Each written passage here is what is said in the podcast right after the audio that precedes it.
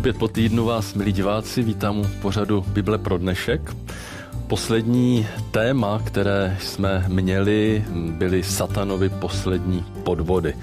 A tady platí stejně jako u bankovek, že potřebujeme znát originál, abychom mohli rozpoznat to, co je falešné. Zaměřujme se tedy především na Krista a ne na všechny možné podvody. Dnes budeme uvažovat nad tím, co je to boží pečeť a znamení šelmy. A především, co to znamená mít víru Ježíšovu. Pojďme na to. I dnes je mým milým hostem kazatel a teolog Marek Harastej. Marku, vítám tě tady. Těšíme, že můžeme i dnes pokračovat ve studiu zjevení. Ahoj. Um, pojďme přečíst 12. verš 14. kapitoly, kde se hovoří toto. Zde se ukáže vytrvalost svatých, kteří zachovávají boží přikázání a věrnost Ježíši.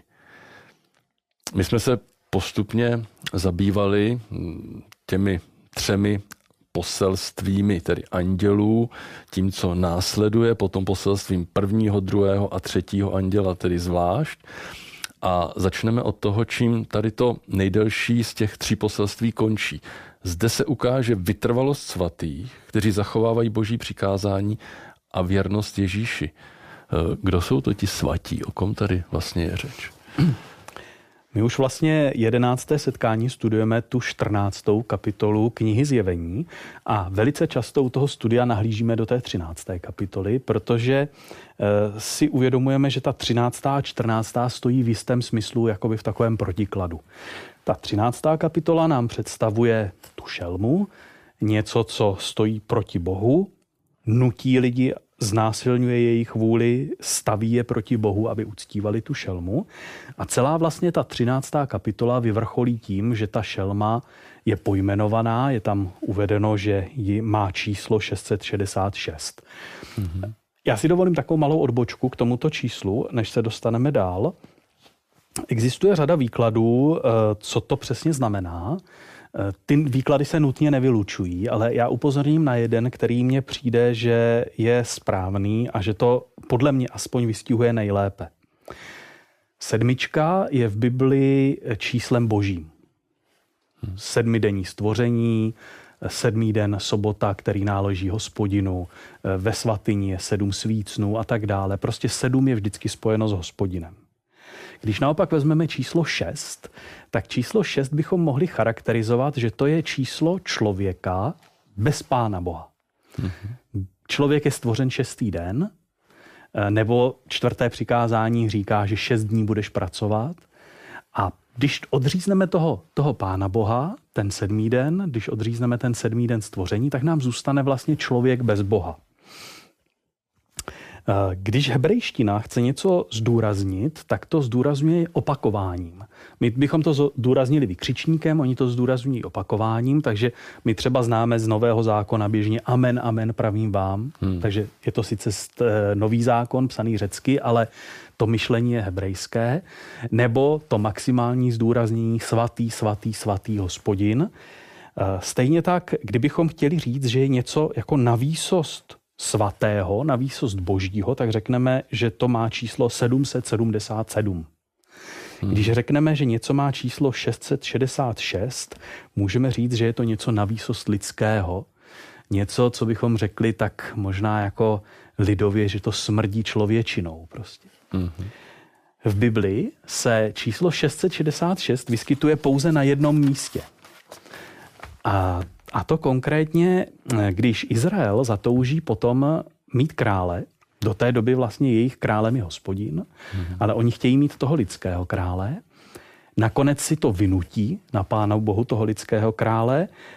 Bůh jim ho dá, Saul selže, David, můžeme říct, že lidsky v zásadě taky selže, i když jako král nějakým způsobem se mu něco podaří, ale něco také ne.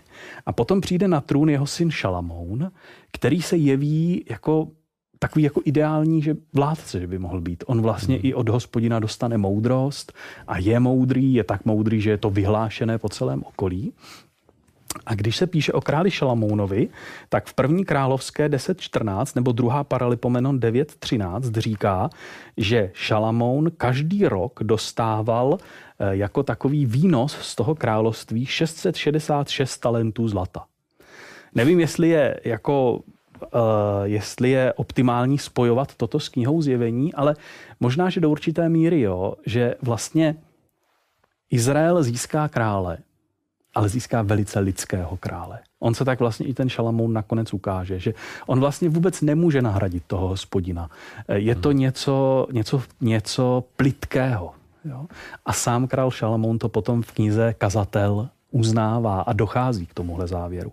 Hmm. Stejně tak šelma, o které je řeč ve zjevení, tak lidi nutí, znásilňuje jejich svědomí, hraje si na Boha, ale můžeme říct, že v konečném závěru je vlastně trapně lidská zoufale lidská.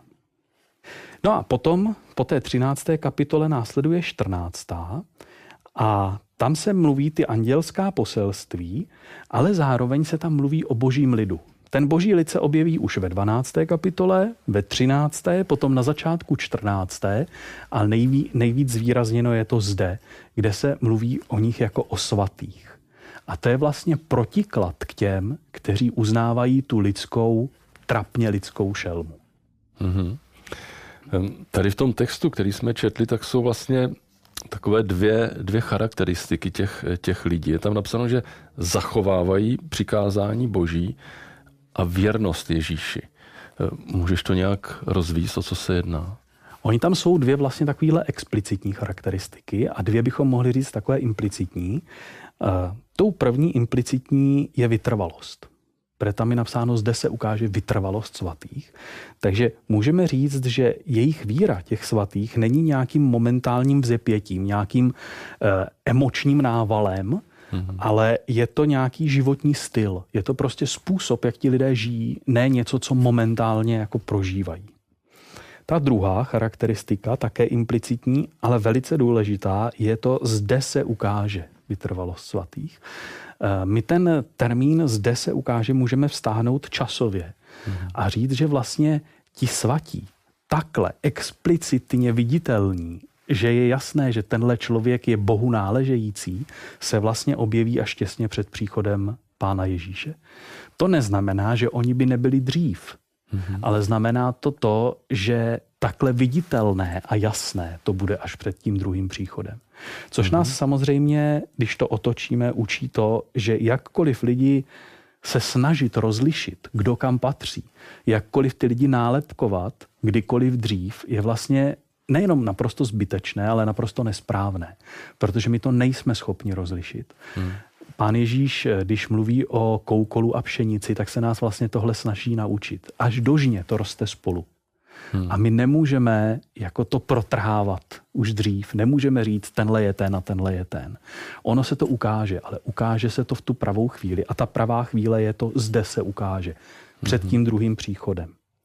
No a ty dvě explicitní charakteristiky, které tam jsou, tak to je zachovávat boží přikázání, nebo poselství první anděl, prvního anděla to vyjádří tím slovním obratem bát se Boha. Mm-hmm. Můžeme říct, že to jsou lidi, kteří berou Boha vážně, berou jeho slovo vážně a tou druhou a nejdůležitější charakteristikou je víra v Ježíše, nebo víra Ježíše, nebo důvěra v Ježíše. Záleží, jak to přeložíme.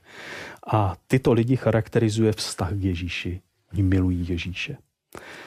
Tohle spojení, zachovávání božích přikázání a víra Ježíše eh, pravděpodobně eh, naznačuje ale ještě jednu skutečnost. Eh, boží přikázání jsou vlastně jádrem Tóry, jádrem starého zákona a Ježíš je zase smysl a jádro nového zákona. Můžeme říct, že tito lidé přijímají Boha v té jeho kompletnosti, jak se představuje ve starém i novém zákoně. Mm-hmm. Tohle to není vůbec samozřejmé. Mm. Protože nám se často může stát, že Bůh starého a nového zákona jako stojí nějak proti sobě. A velice rádi jako upřednostníme jednu představu Boha na úkor té druhé a tu druhou bychom radši nějak jako odsunuli do pozadí, neviděli. Případně třeba z, těch, z, toho, z toho starého zákona si ještě vytáhneme žalmy, které nám tak jako ladí do té, do té naší představy. Ale uh, Následovat Boha znamená následovat ho v té jeho úplnosti. Jak se nám představuje jako Bůh starého zákona, i jak se nám představuje ve svém synu Ježíši Kristu.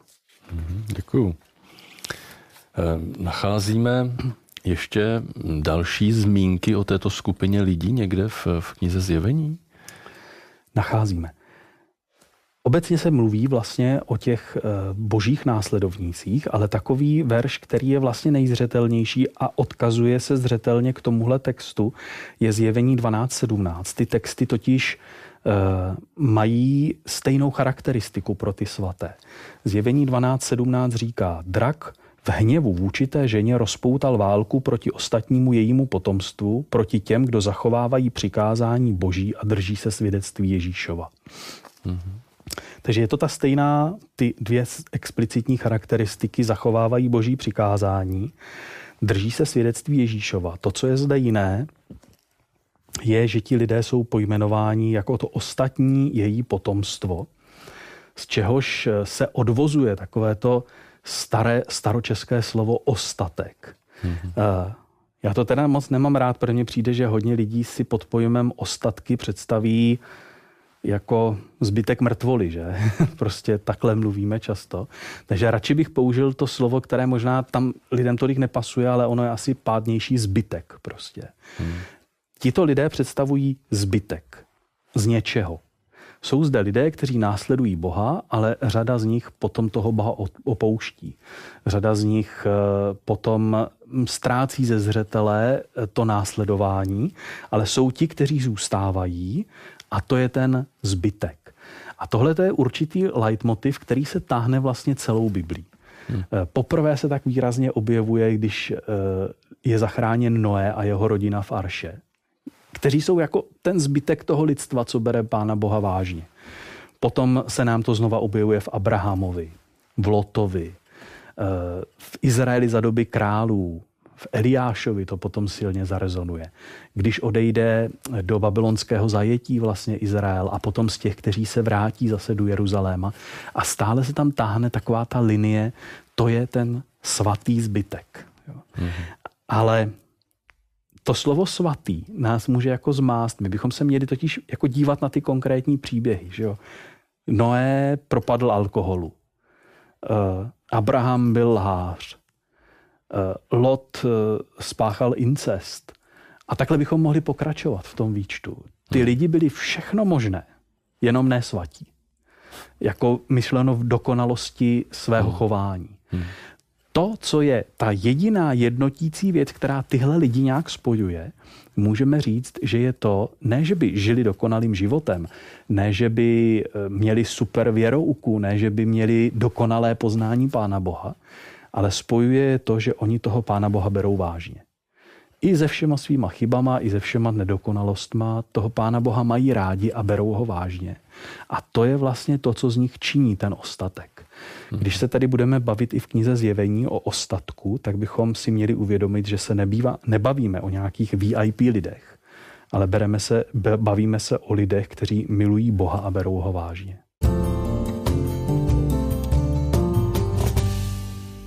Marku, ty jsi zmiňoval začátek 14. kapitoly knihy Zjevení, kde se hovoří o svatých nahoře Sion.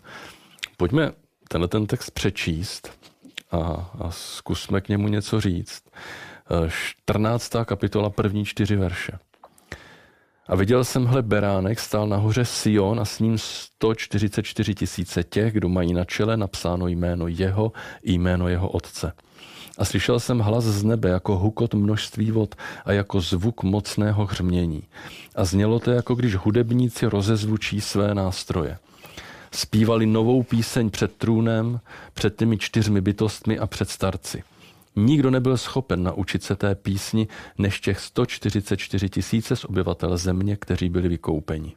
To jsou ti, kdo neporušili svou čistotu se ženami a zůstali panici. Ti následují beránka kamkoliv jde. Ti jako první z lidstva byli vykoupeni Bohu a beránkovi. Co se z tohoto textu dozvídáme o těch svatých?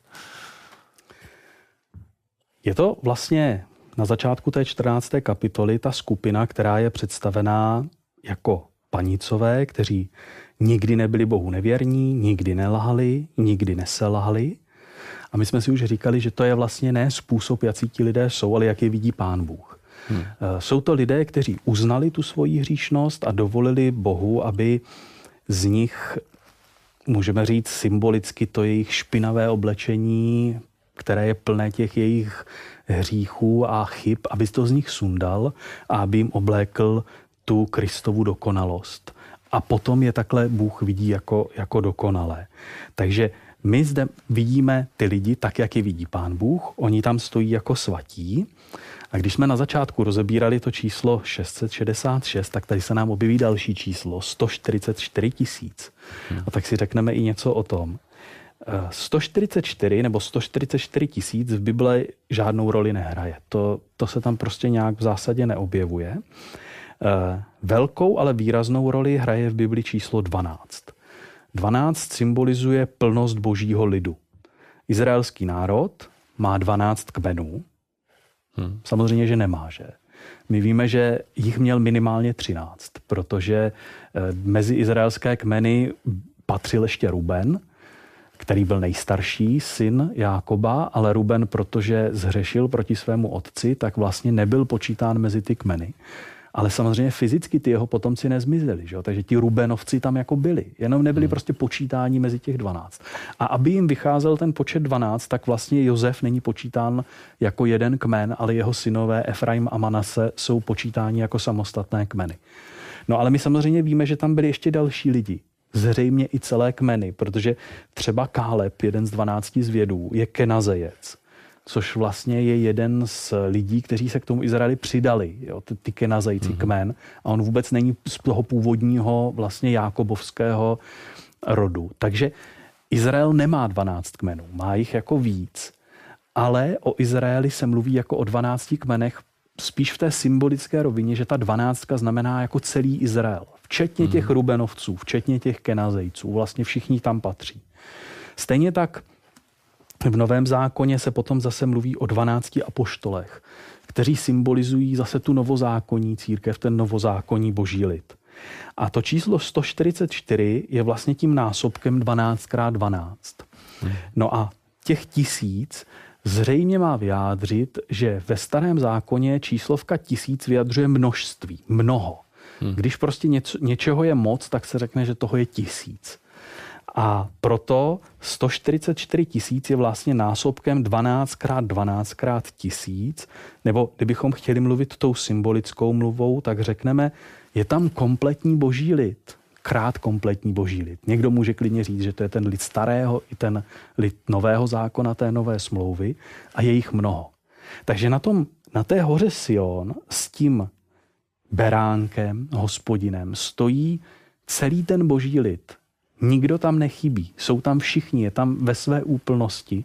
Každý, kdo tam má být, stojí na té hoře Sion se svým vykupitelem a spasitelem. Hmm.